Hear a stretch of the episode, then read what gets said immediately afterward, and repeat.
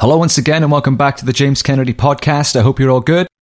We got a super interesting one today, which is very close to a lot of the things that I've ranted about in my book and in my interviews and things like that to do with music streaming and the new business model of music. We're going to get straight down to business today. So uh, before I do so, I want to remind you guys to su- please subscribe to the podcast. Um, give me some star ratings. Hit that five star rating and uh, leave a review. You know, leave some comments and get involved. I've also launched a support platform to directly support the podcast if you are able to do so. Please don't do so if you're not able. But if you are able to spare some shekels to support me in the um, continuation of the podcast, you know, equipment and the time that goes into doing it, I've set up a page at PayPal, which is paypal.com forward slash PayPal me forward slash James Kennedy UK. There'll be a link in the uh, descriptions of the podcast as well. If you've got any spare change that you want to offload onto the podcast, all proceeds will go to the maintenance of the podcast so that I can keep giving you guys these awesome chats.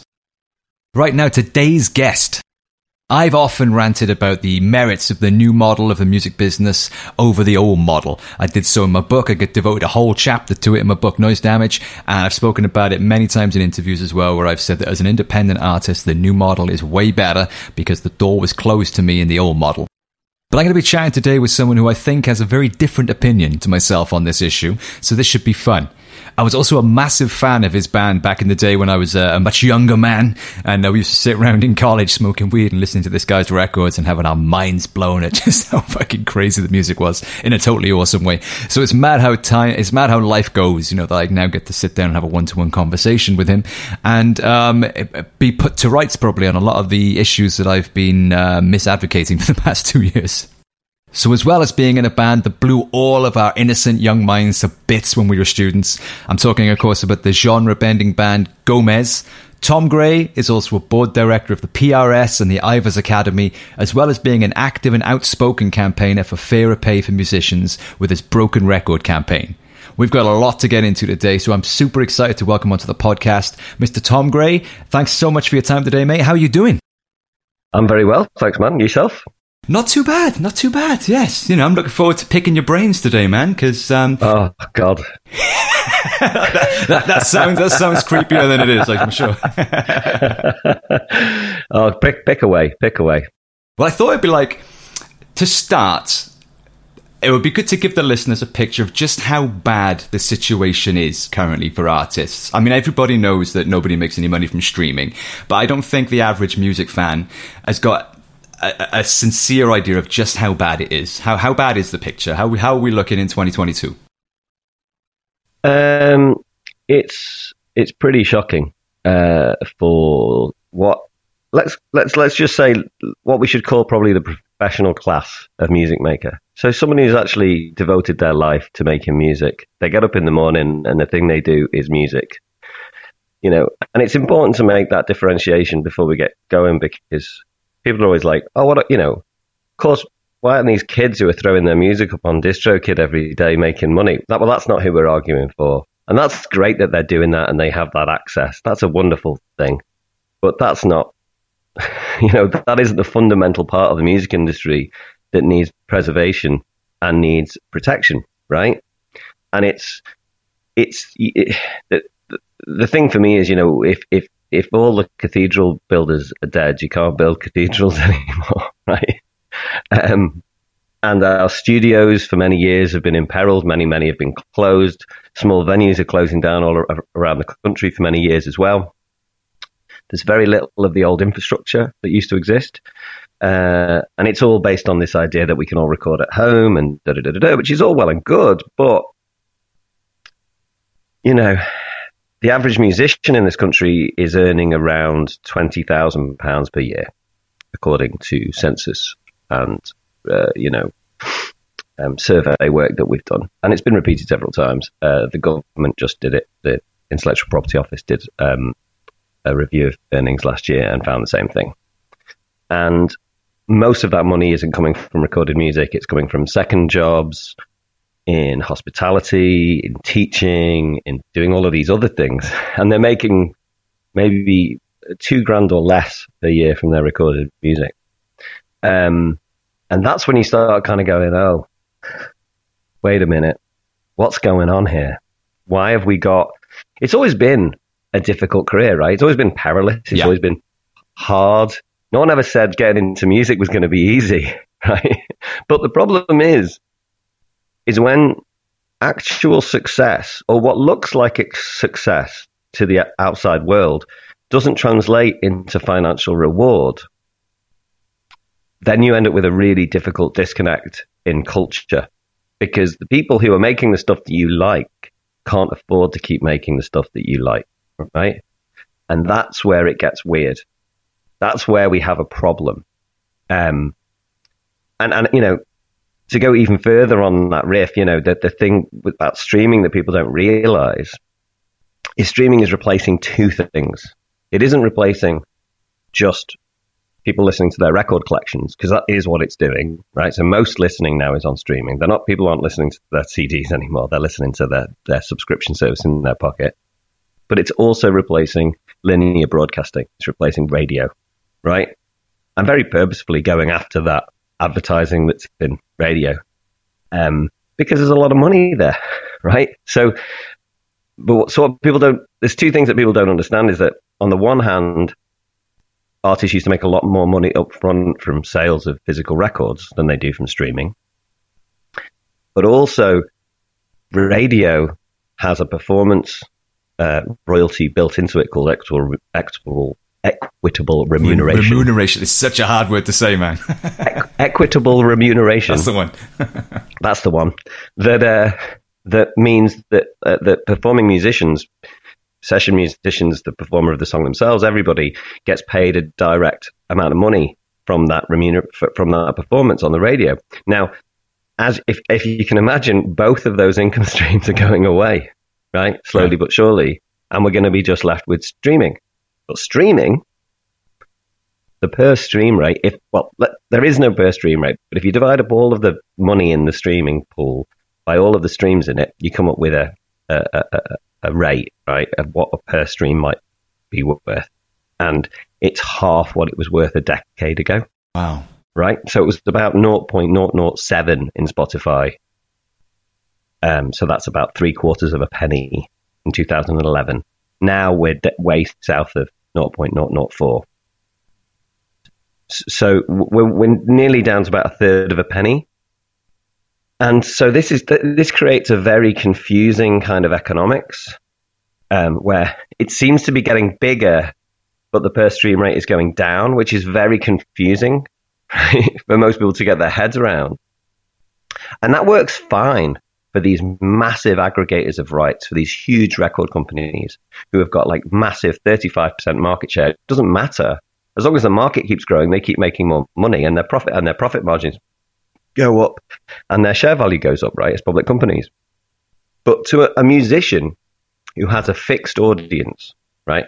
Which is like, let's be clear, not your big stars who are getting ramping up your Harry Styleses and your Billie Eilishes and whoever else, right? Who are ramping up these huge billion streams every day, and and the, and, and the algorithms telling you to listen to them again and again and again. Yeah. I'm talking about the people who have, who are uh, artists who have spent years developing their own audience, gathering that fixed fan base. You know, they're not expecting to be playing Wembley any day, right? They just want to play gigs and exist making their work, Yeah. and they've succeeded. They've really succeeded in building a genuine, solid fan base. Those people with a fixed audience, they've watched their income go through the floor because a they can't sell physical product. The per stream rate is going down and down and down. 100,000 streams was worth twice what it's worth now at 10 years ago. And that's not even including deflation, right? If you include Yeah. deflation, inflation rather, or the deflation of the value to the, to the artist, it, we've, it's the whole value of music's gone down about 25% in 10 years as well. Because it was 9.99 in 2011, it's 9.99 now. Yeah. Now the really funny thing is, guess how the first streaming service? People always talk about streaming coming along with Spotify, but didn't it? It came along with Rhapsody in 2001. Right. And guess guess how much Rhapsody cost in 2001? Go on. 9.99. so we've had 21 years of streaming costing exactly the same amount, Wow. and that's about forty. That's about forty percent deflation. So you start kind of going, oh wait a minute, there's a fundamental problem here, but you know that is just the pricing issue, which is like has sent the value of music all over the place and has had lots of weird ramifications to all of us as artists. But all that's that's come along sitting on the back of the 20th century unfair model. Anyway, it was never the the, the system in, that was in place was never fair to No. musicians. Yeah. It wasn't like we, we weren't doing great out of it. Record deals didn't look equitable. People weren't having a good time. Hilariously, streaming, people always talk about like tech being like a disruptor. Oh, yeah, it's so disruptive. Tech's so disruptive. Well, guess what? Here's what Spotify did it did no disruption to the music industry, it completely kept the entire old system in place and, in fact, built on it. Right? So, what you have is the old crazy inequity of the 20th century with this mad tech that's crushing the value of music sitting on top of it. Yeah. So, so you have these artists who've got like deals from 15 years ago for like 15% um, because they were selling their records over to a company who would manufacture and distribute and do all of these incredibly costly things on their behalf. Where, where now those companies are doing none of those things, but they're still keeping 85% of the money Yes. Right. right? And this is the this is the madness, right? Is that trying to explain to people that there's so many things wrong. There isn't just these crazy tech and the fact that it's replacing physical and it's replacing this. It's the fact that we've still got this horrible, old-fashioned, Yes. um, inequitable system Yeah. that is, that runs right the way through the music industry, and it, we've never done anything to sort our faces out. Um, and that's what this has all been about. It's kind of going, no, this isn't just about fuck Spotify because that's the most blithe, easy thing to Yes. say, Yeah. and it's meaningless, right? Actually, what I always say to people is we need to unfuck Spotify, and and beyond that, like it's about unfucking the deals and the contracts and the transparency and the data and the royalty systems and all these things, which because governments, successive governments have just heard from these companies and not heard from the creators, Right. We've ended up with a like the weight of the world on our shoulders. Yeah, well, that was uh, brilliantly put, man. and Broad as well. There's so much stuff in there that we want to uh, could, could unpack, you know, one at a time. As well. I'm taking notes here. Um, I, I'm sort of someone that's guilty of, of playing devil's advocate um, on, on a lot of those issues because I'm an independent artist myself. I always have been. I never. I mean, when I when I wrote my first album like 20 years ago, um, it was like 10 minute long prog metal songs. I, you know, the, the chance of me getting a, a, a record deal at that time and radio playing stuff like that was that door was shut big time, and, and always has been.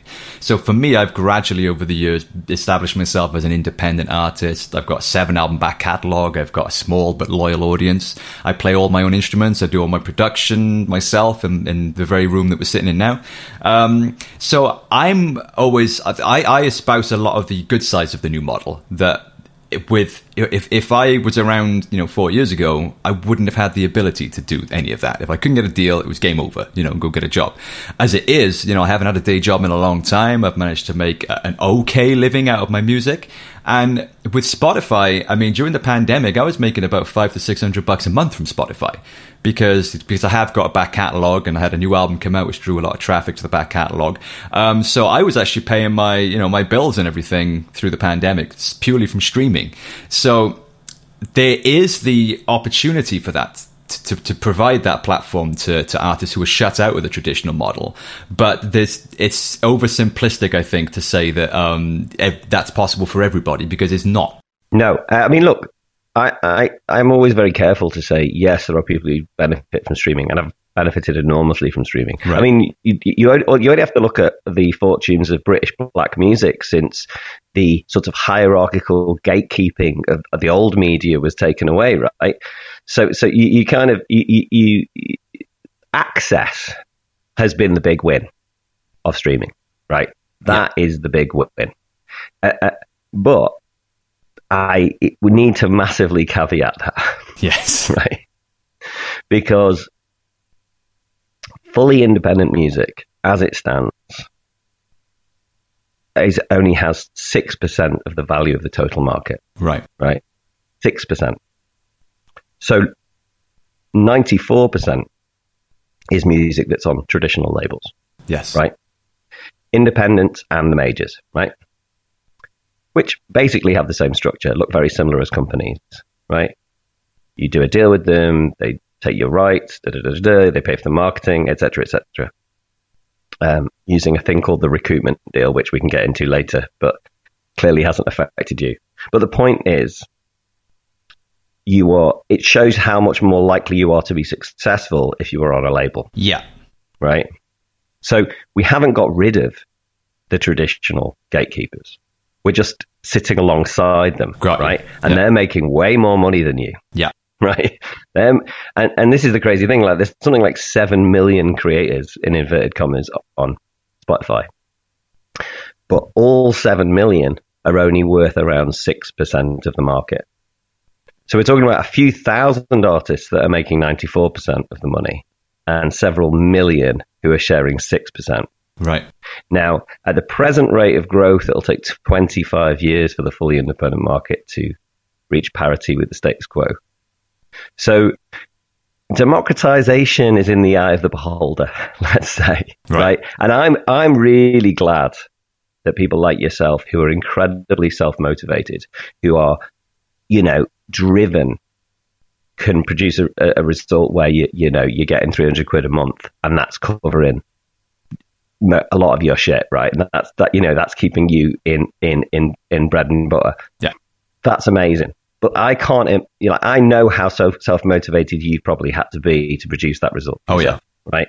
Like now, not every artist is going to be that person. A lot of artists are quite financially incapable. Many of them, certainly of my friends, are um, incredibly neurodiverse, um, have all kinds of. Um, many are just highly dyslexic for just to get just to just to get started. You know what I mean? So it, the idea that everybody who's good at making music can also be this incredible manager of content and marketing and consideration and all of these other things is just a, a, a lie, Yeah. right?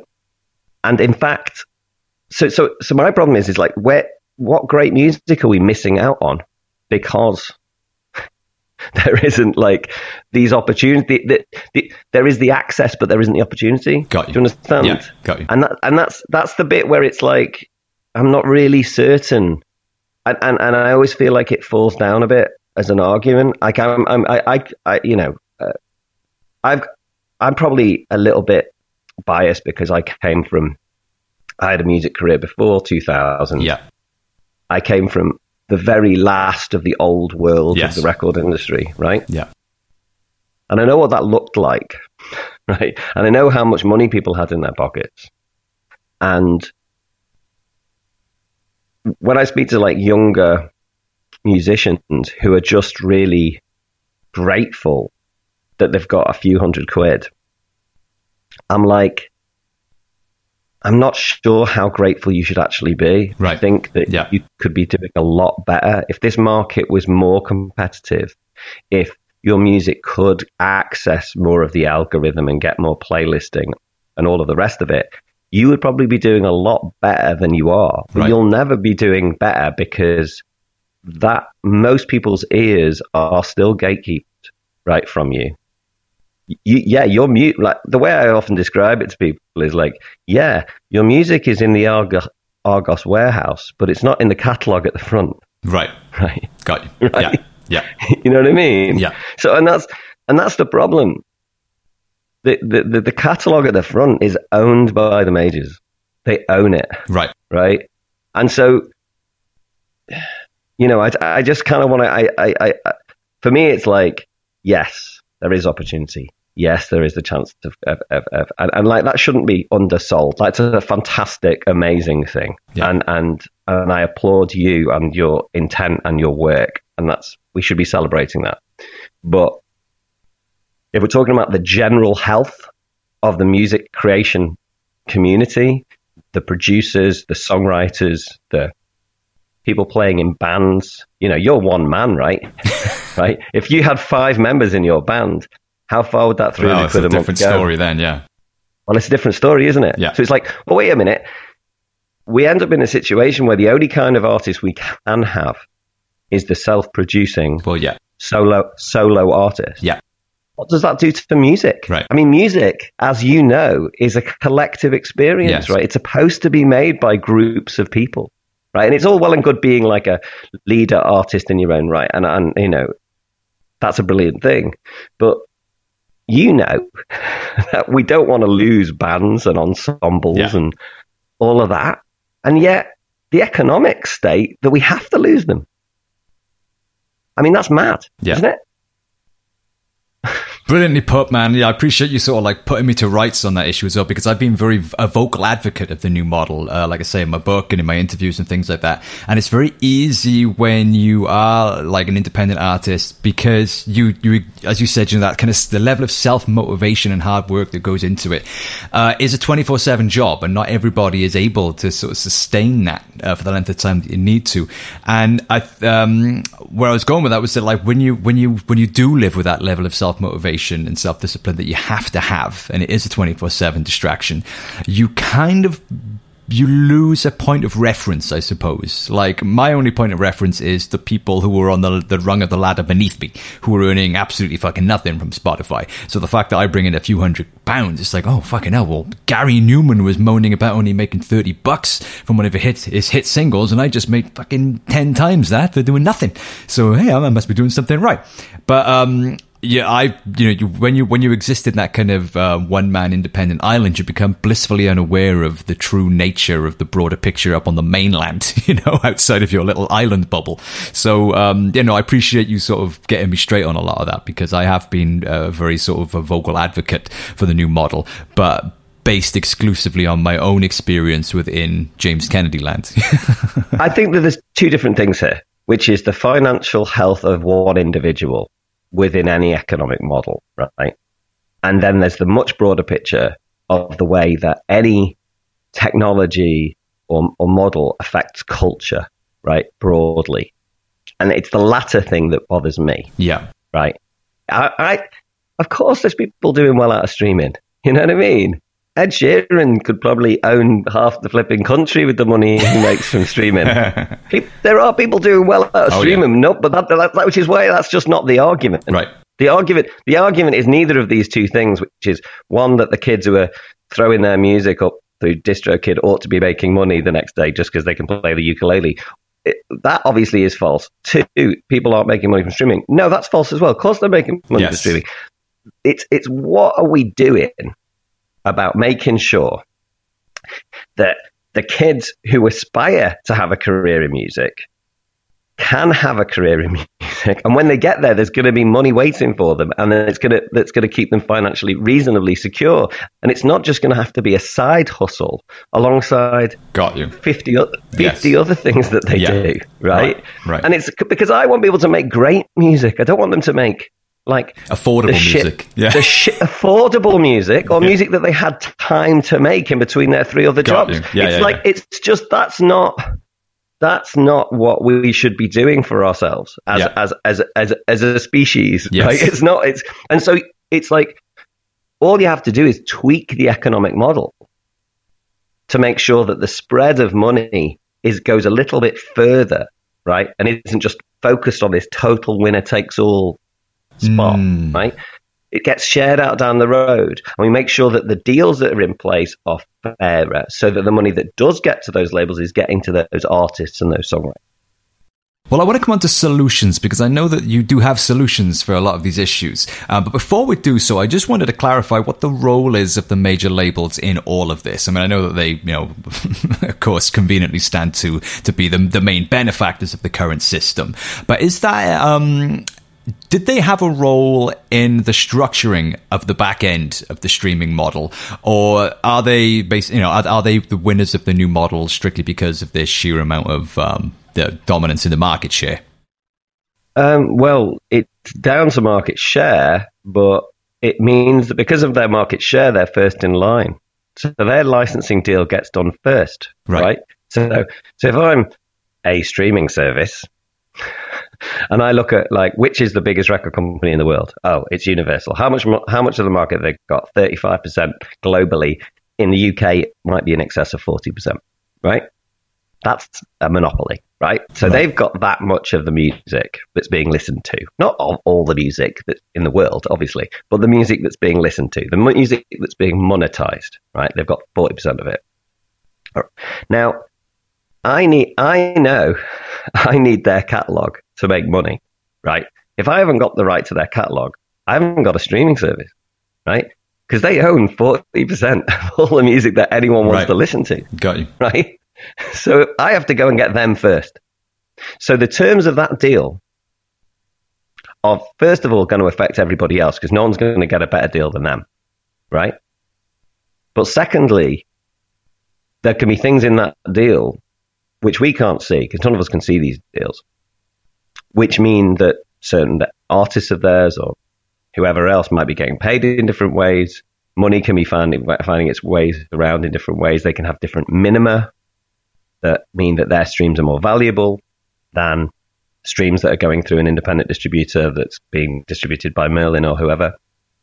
Now, these are these are these are just factual things, right? So whatever they take, there's less for everybody else. Right. Right. Now the other two majors will have these things called like most favored nation clauses or whatever in their deals, which means that they'll get the same deal that the Universal got.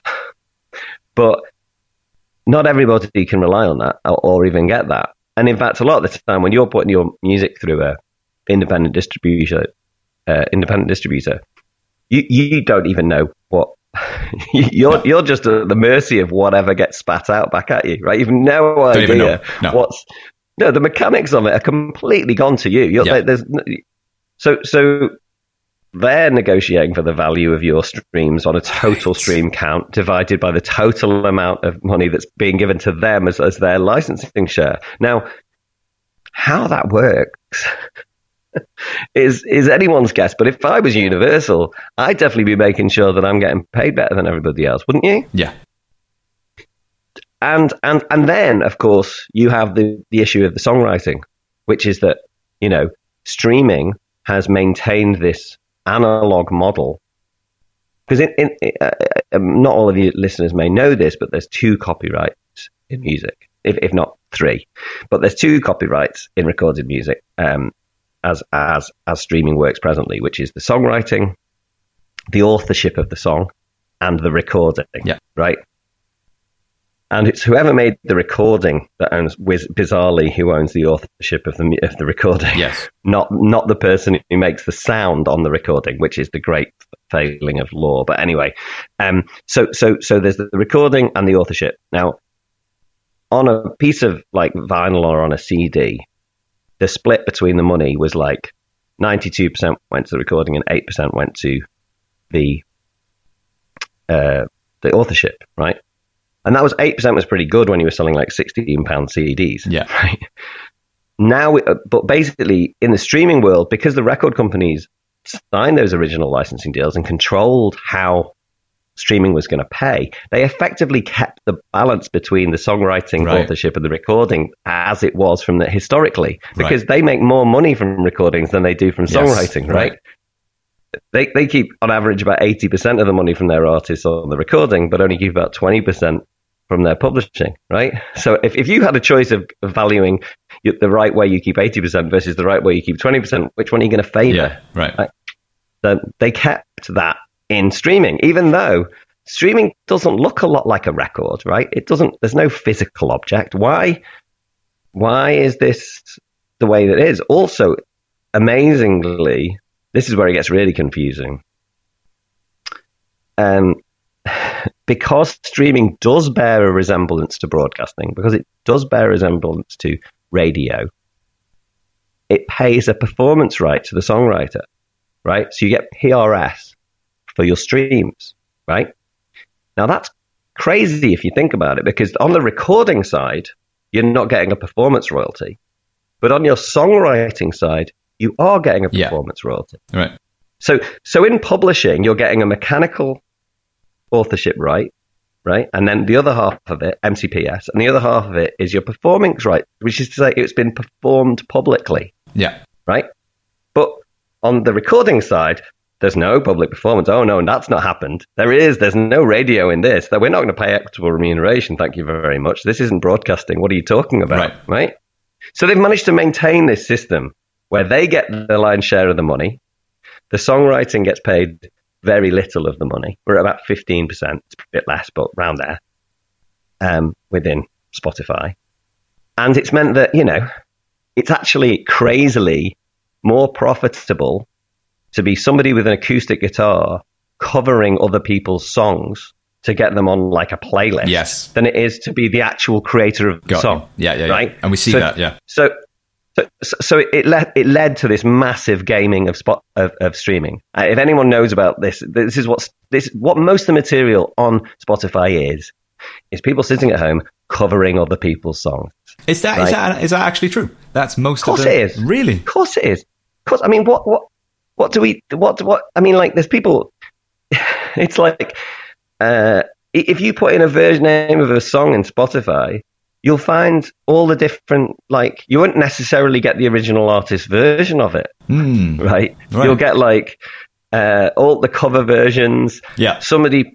Uh, an acoustic guitar version of it, a bagpipe version of it, a And that violin that, that version of takes it. up a good chunk of the content on, on the service. Well, of course it does because because because that's that's the easiest way to manufacture loads of music Right, is just okay. by recording other people's songs. I'm off right? to go and spend the rest of the week doing cover versions then. of Ed Sheeran songs. But there, there was it was an easy way of making a lot of money out of streaming early on, right? Right. Because people would be like, "Oh yeah, I want to listen to acoustic guitar moods," Got it. right? And and if you'd recorded like a Stevie Wonder song and a Beatles song and a you it could know become massive, yeah. a, a Beyonce acoustic guitar, like you whatever. Right. You Yeah. just you did all of that, so you could basically, and you're getting paid at five times the rate of Stevie Wonder for recording on your on your little acoustic guitar.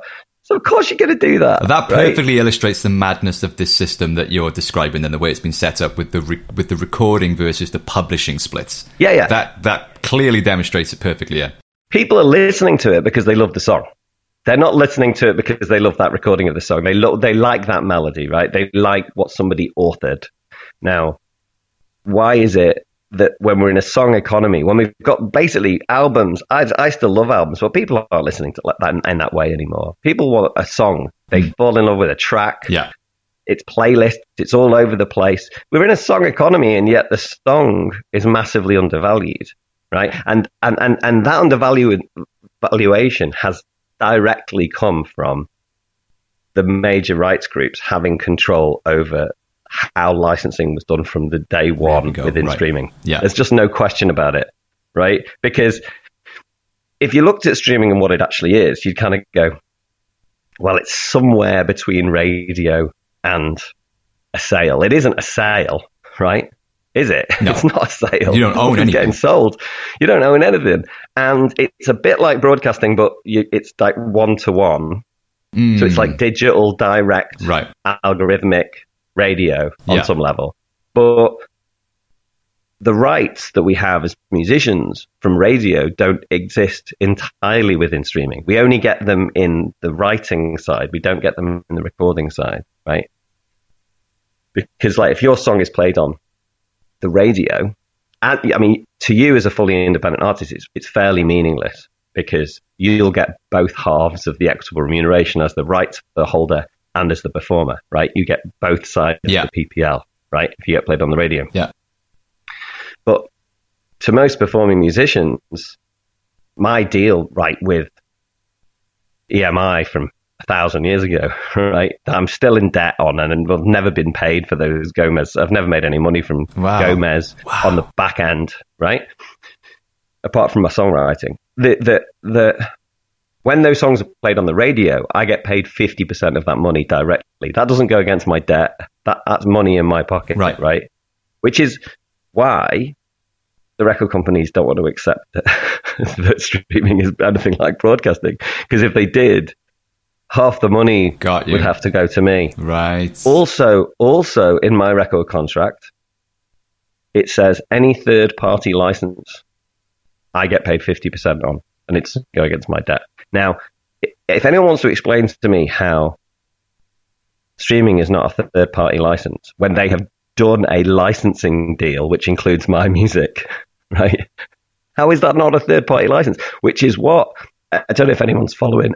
there's a big there's a big court case at the moment uh, which involves Four Tet Kieran, who's suing Domino. It's in the High Court at the moment, and it's basically about this, right? Which is that that that he's saying, I think I ought to be getting paid fifty percent of the money from my streams based on what my contract says, and it's going to be a very interesting um, outcome. Let's say, let's see how it goes. But but the, a lot of these artists, you know, a lot. This is this uh, maybe I'm going a little bit into the woods here, and you're you're, you're going to have a hell of a time editing me. I, am I'm I'm leading you into the woods. It's my fault, man. I'm just there's so much to this I want to I want to know about. It's fascinating. Um, yeah, but like, it, I mean, it, it's really complicated. There's lots of aspects of I it now, that, that ought to be more beneficial to artists, right? But but because majors have such dominant control of the market, they have defined the market to, right. to their own benefit. Yeah, got you. That is the part they have played, right? Now, that doesn't really affect fully independent artists because you're keeping all the money anyway. Yeah. Right. Um, it might affect you if you use session musicians because if there was an equitable remuneration, a small percentage of the money would have to go to your session musicians. But my point is always if there's money in the system and we can get it to any kind of person who's making music, that's where it should be going. Yes. Because I'm just like, there's a big old ecosystem out there of performing musicians who, who are going to need this money. And what happens, you know, does anyone think realistically that we're going to be listening to linear broadcasting, you know, like the radio in like 20 years' time? No. Does anyone really think we're going to be doing that? I mean, why would we be doing that? I mean, you might, I mean, I guess it just doesn't strike me well, as being very like. can curate their own radio station now, which is essentially what streaming is, isn't it? Yeah, and and here's the really bizarre thing. In a, uh, like there, there are these algorithmic radio stations, right, that are based on your personal preferences, like Pandora. Yeah. Right. Now, hilariously, Pandora play, pays equitable remuneration. Right. But uh, right. So how can anyone explain to me what the difference is between Pandora and Spotify algorithmic radio that they actually call radio as well. Can anyone tell me what the difference is? Because I can't tell the difference. And yet one incurs a performance right and one doesn't. So am I right in then in assuming that the solution to this is based upon that distinction between the difference between a sale and a radio broadcast? Oh no, I mean uh, there's multiple solutions to this. Okay. One of the one of the solutions I think is that some form of re, re, uh, uh, some form of remuneration needs to be paid to musicians for their performance, right, within streaming. And and I think that's just basic human rights. I Yeah. think the, the, the platforms are enjoying the benefit of a performance that they have not paid for, and there should be some money there to to go to the music community.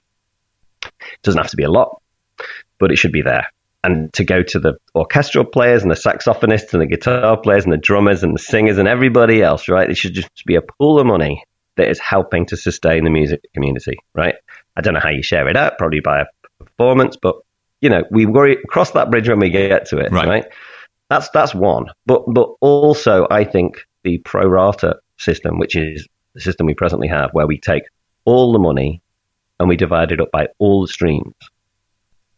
I think it's very dangerous for culture. I think it's leading to cultural stagnation. I think it leads to a, an, an even more winner takes all system than we had before. Right. And there are lots of opportunities the way how you could amend it so that it's fairer and that more genres do better. There's there's there's something called user centric that we probably should talk about, which is where yeah. instead of instead of all the money going into a big pool of bucket of cash and then being divided by all the streams, all that happens is your individual subscription is divided up by what you listen to. Right. Well, that makes sense. Yeah.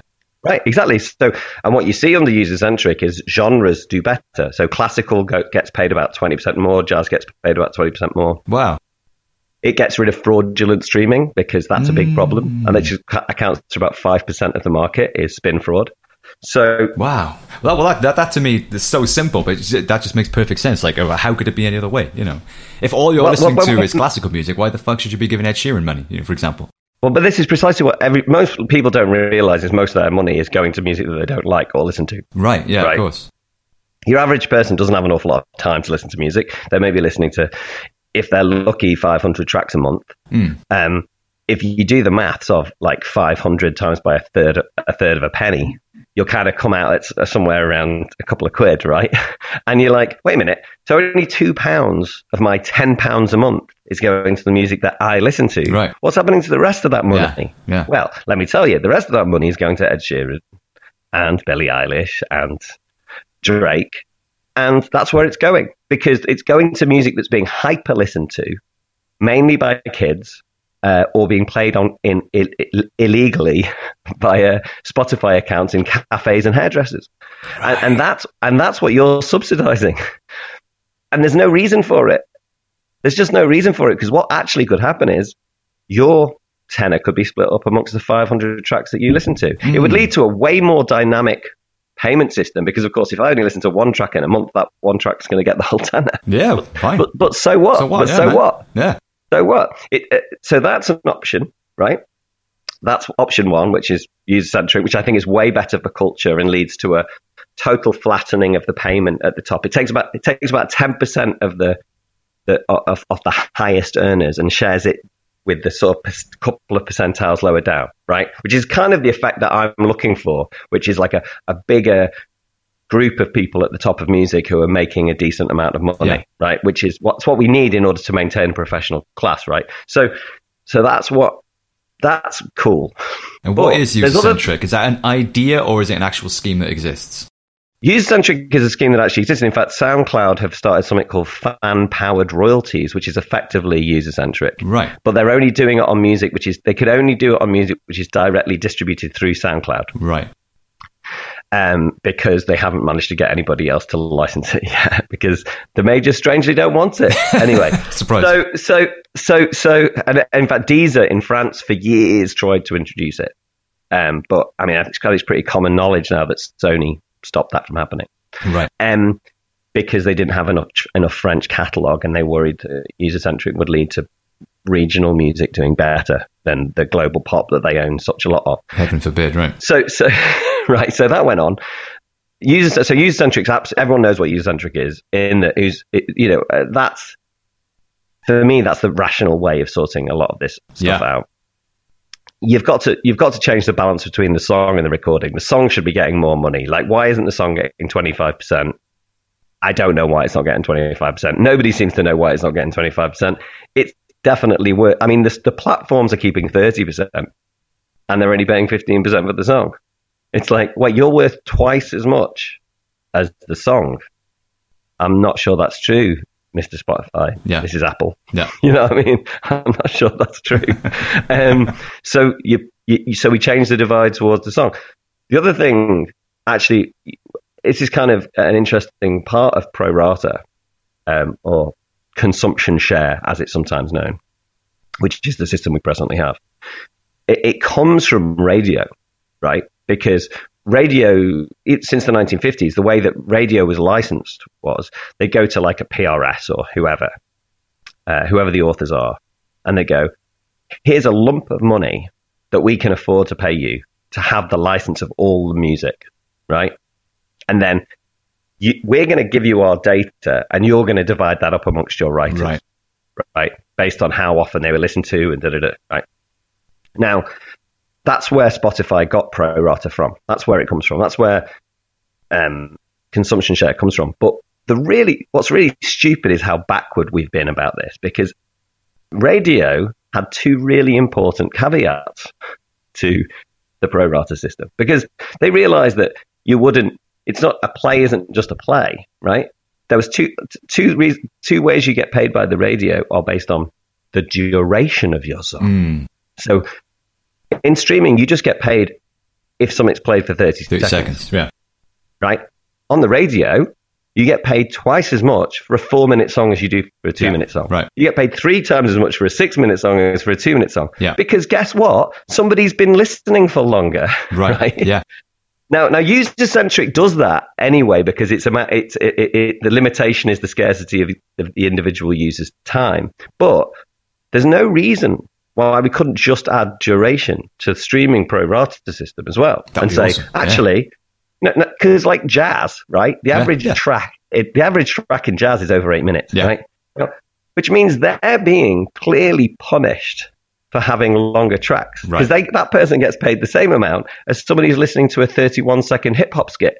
That makes no sense. And there's that, That makes- cultural impact that you were talking about earlier as well, like bands think, hey, we'll just do all your best shit in the first 30 seconds, the rest doesn't matter, you know? Exactly, right? The, now, the second caveat that radio made in the 1950s, so 70 years ago, they came up with this and went, well, obviously, that should have an effect on how people are paid, was audience share, right?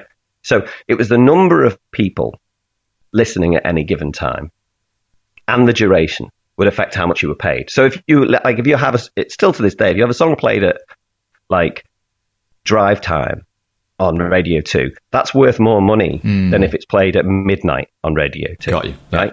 Because they know that there's 3 million people listening at drive time and there's 300,000 listening at midnight. Yeah. Right? Now, in streaming, there's this totally crazy situation whereby 50,000 people listening twice has the same value as 5,000 people listening uh, 20 times Hmm. right? Now, which has more, or, or, or even make it like make it even worse? Twenty five thousand people listening once, or one person listening twenty five thousand times, Right. has the same value, Right. right? Now, which has greater cultural impact? Would you say twenty five thousand people listening once, or one person listening Yeah. twenty five thousand Right. times, Yeah. right? And because there isn't this cultural valuation, and it's just about the just numbers, it, it, it leads to this total skewing of of the relationship, right? You, all you need is to get a song that's on a playlist that's played 20, 10 million times, and but you've only got 10,000 monthly listeners. I mean, that's like that doesn't necessarily, you know, what I mean, it's got there's, a- there's a kind of disconnect Yes. in like how we value music and Yeah. the impact of music on people, right?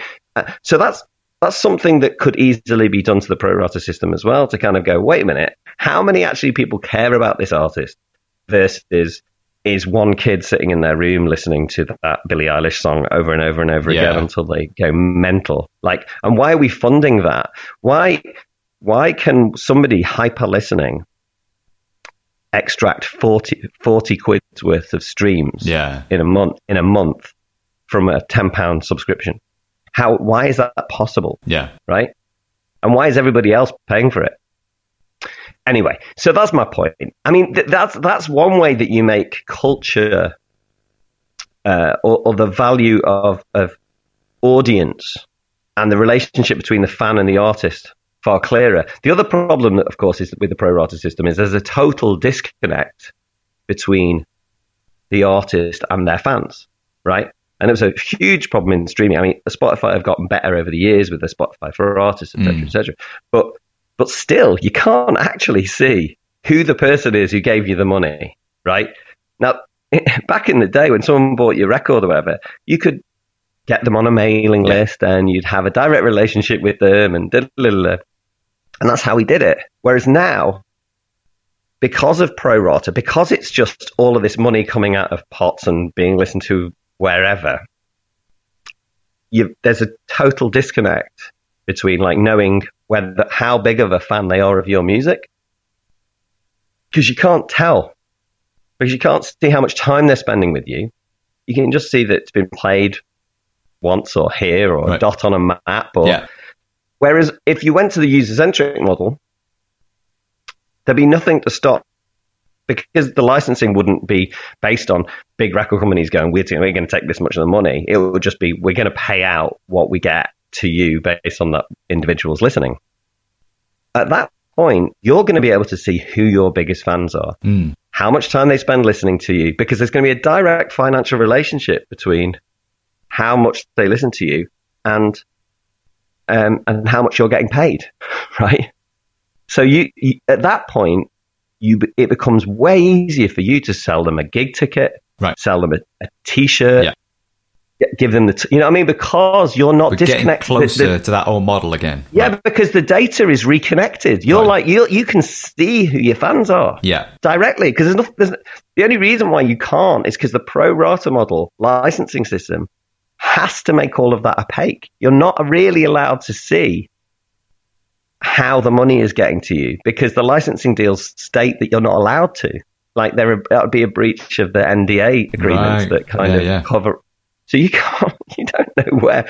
If you actually go through, if you do, uh, yeah, I've seen, or um, you know, people have shared them with me, probably quite illegally. But if you look at like audits of streaming that have come from certain labels, whatever, artists are getting paid at like over 30 different rates from different, you know, based on, you know, is it the family pack in Peru or the, or the Mm. it's come from a duo account in Germany. Got you, oh, it's right. somebody. It's somebody listening on freemium in Singapore. It's and everyone's. There is just it's chaos, right? Yeah. From an artist's point of view, it's total chaos, right? And and that for me is the issue, right? Is that what we need to do is is reconnect fans with their with the music that they like, reconnect artists with their their consumers, there's just enormous benefits to all of this if we just get rid of the pro rata model, which Right. basically only suits the big. Basically, whoever, if you're a huge aggregator of rights, that's who pro rata Right. suits. Right. It doesn't suit anyone else, Right. That's fascinating, man. It, it, it comes back to what you said right at the start. Like, this is so much bigger than just fuck Spotify and fuck streaming. Way more complicated than that. But it's heartening to hear that the um, the capacity and the potential is there for this to work, and the solutions to make that possible do already exist, which is fucking awesome. Um, so. Who are we up against then? I mean, I'm guessing that the major labels and the tech companies are not going to want to change, you know, their, their current monopolistic system. Um, so, what's the fight? What have we got to do to get this over the line, and what are we up against? Well, look, we you know it's been it's been two years' work to get to where we're now, which is we're in the middle of a competitions and markets authority study of the music market. So they're looking at the major labels and the streaming companies to decide whether they're breaching copyright or not breaching copyright, um, breaching competition uh, law, and whether market power is distorting pricing and distorting the way people are getting paid. Um, so the first thing you can do, if you are a musician, is write to the Competitions and Markets Authority Okay.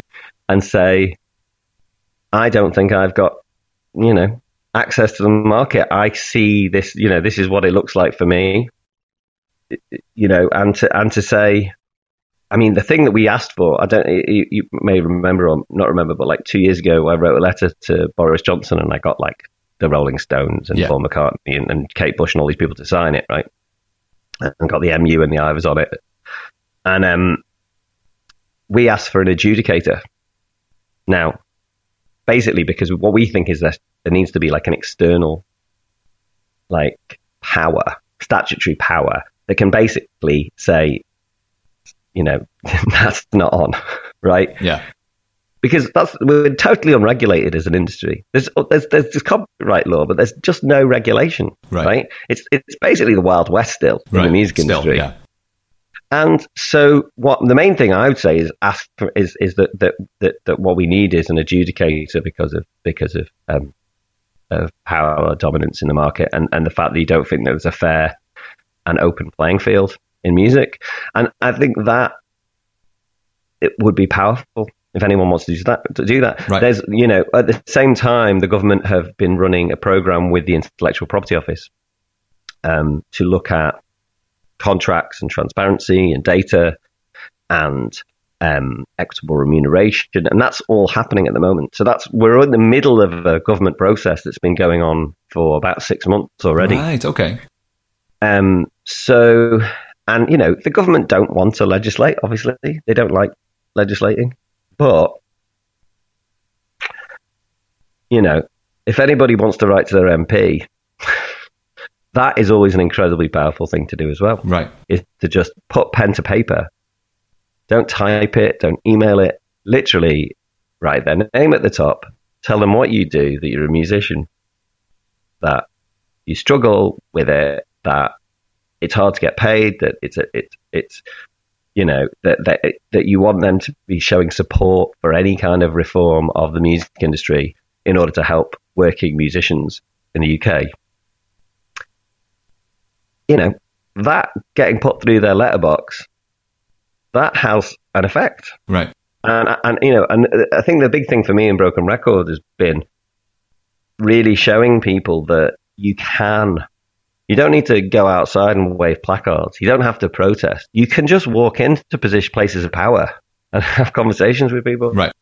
And, and affect change. Just make some noise and normalize the conversation and the issue. Totally right, and it's because it's because because people think that that actually their first option is protest. Well, they've just made that illegal now, so you can't anymore. Oh no, well I know, well yeah, that's it's, not, it's a separate conversation. that's not going so well for us, is it? Um, but the uh, but the truth is is that we do live in a democracy, and you can engage your political um, representatives.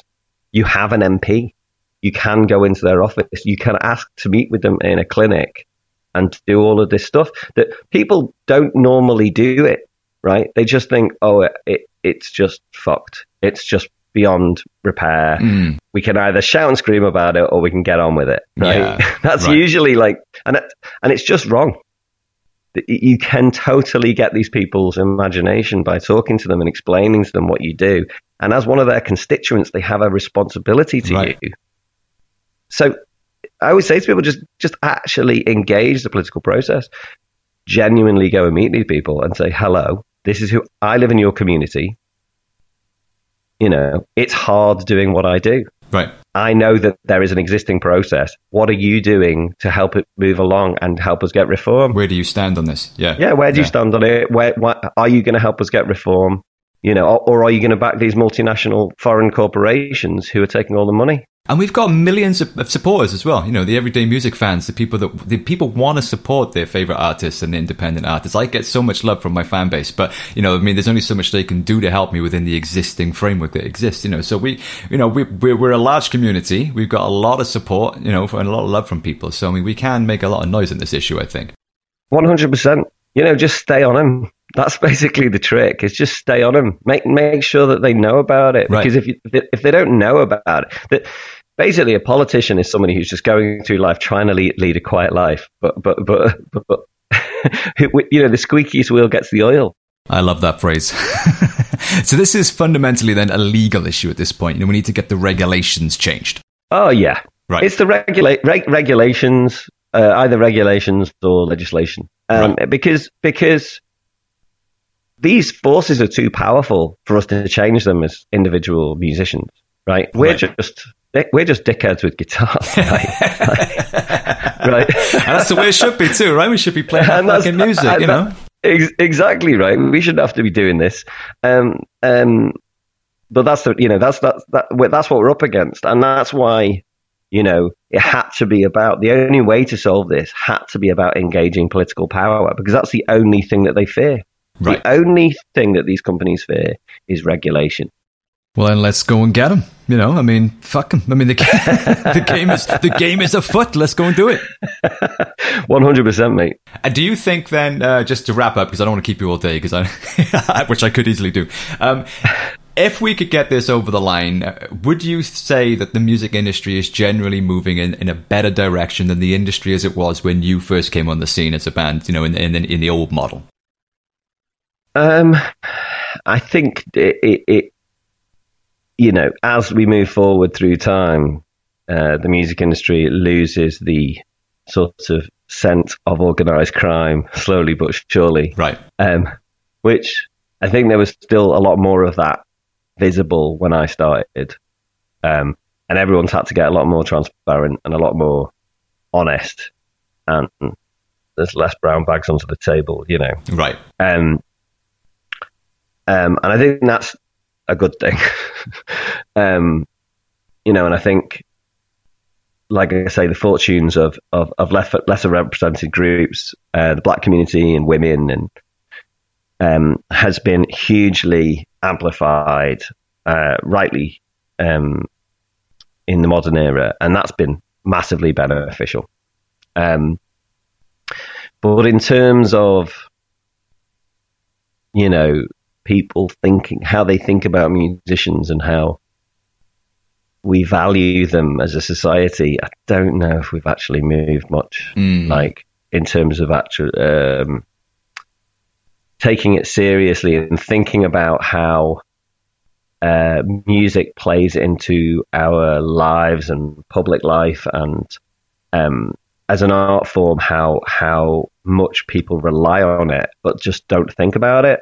Um, or take it particularly seriously um, even though most people get up and turn on a tune. Yeah, right.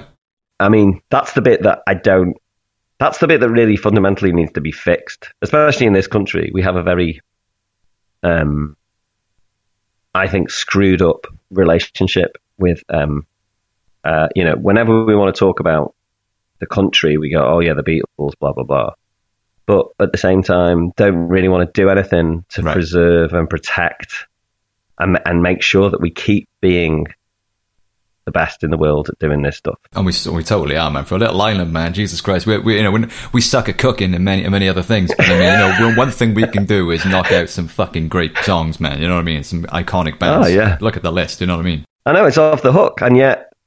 Like it's not the central central thing that we're funding from the arts, you hmm. know. The theatre and the opera get way more money. Film gets these massive tax breaks. Right. What What are we doing for music? What's music got?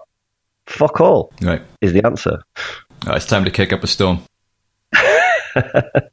Well, Tom, thank you so much for everything you're doing, man, to shine a light on this. It's such an important issue, and, I know that you campaign a lot on this as well. You do. You probably you probably answered these questions a thousand times before, so I appreciate you for doing it again, man. You know, for, for the listeners today and breaking it down in terms that people can understand. You know, because I think it's really important.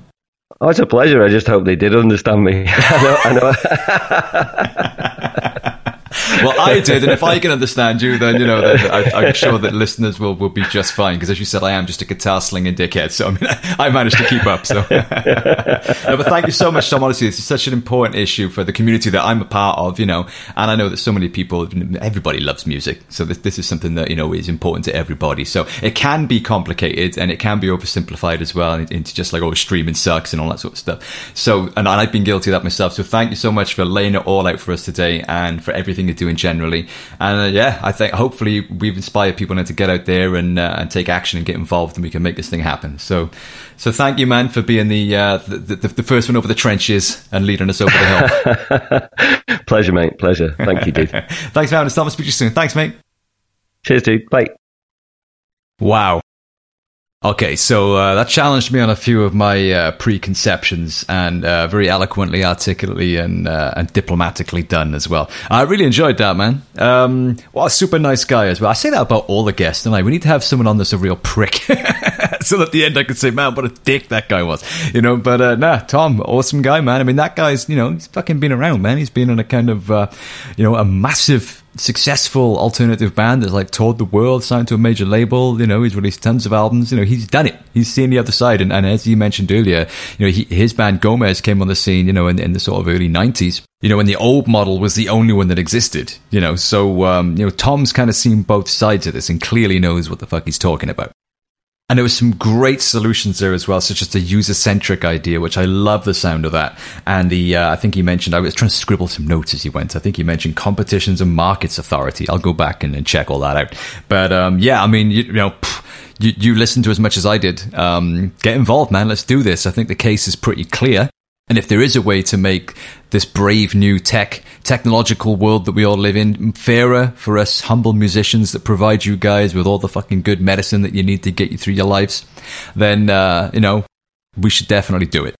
Because us artists work our goddamn asses off to provide all this free content, such as this podcast, you know, and albums and music videos and, you know, all this social media stuff that we have to do. And the costs of fucking touring, dude. You know, most bands, you know, like certainly now you're seeing bands are pulling tours left, right, and center. Um, they're making up all these excuses like, you know, our um, keyboard player's ninth cousin has got COVID or something. It's because they can't afford to do it, man. It's, sim- it's as simple as that. Touring costs thousands and thousands and thousands and thousands before you've even left the fucking house. It's insane how much it costs to tour. And if people aren't going to gigs, you know, and, and, and bands aren't selling records and venues are closing down, then musicians, they literally they can't function. They starve. You know, it's it's not like it is in the music videos where you know we're all just fucking millionaires hanging around all day smoking weed and playing our guitars. It's just not. It, that's just never been reality and it's it's harder now than it's ever been.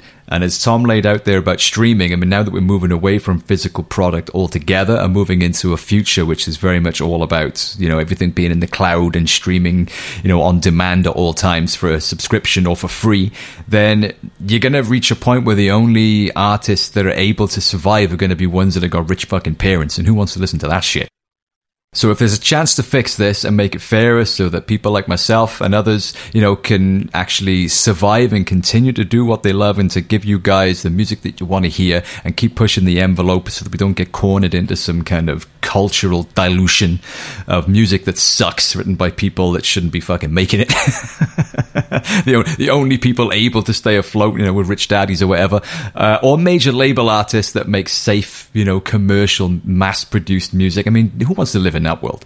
So I think we've got a choice. We're at a crossroads, and we can either get involved and fix this and actually really exercise some mass pressure to exert pressure on the authorities and the regulators to get these stupid laws changed, or we don't, and we reap the consequences of that, which are going to suck.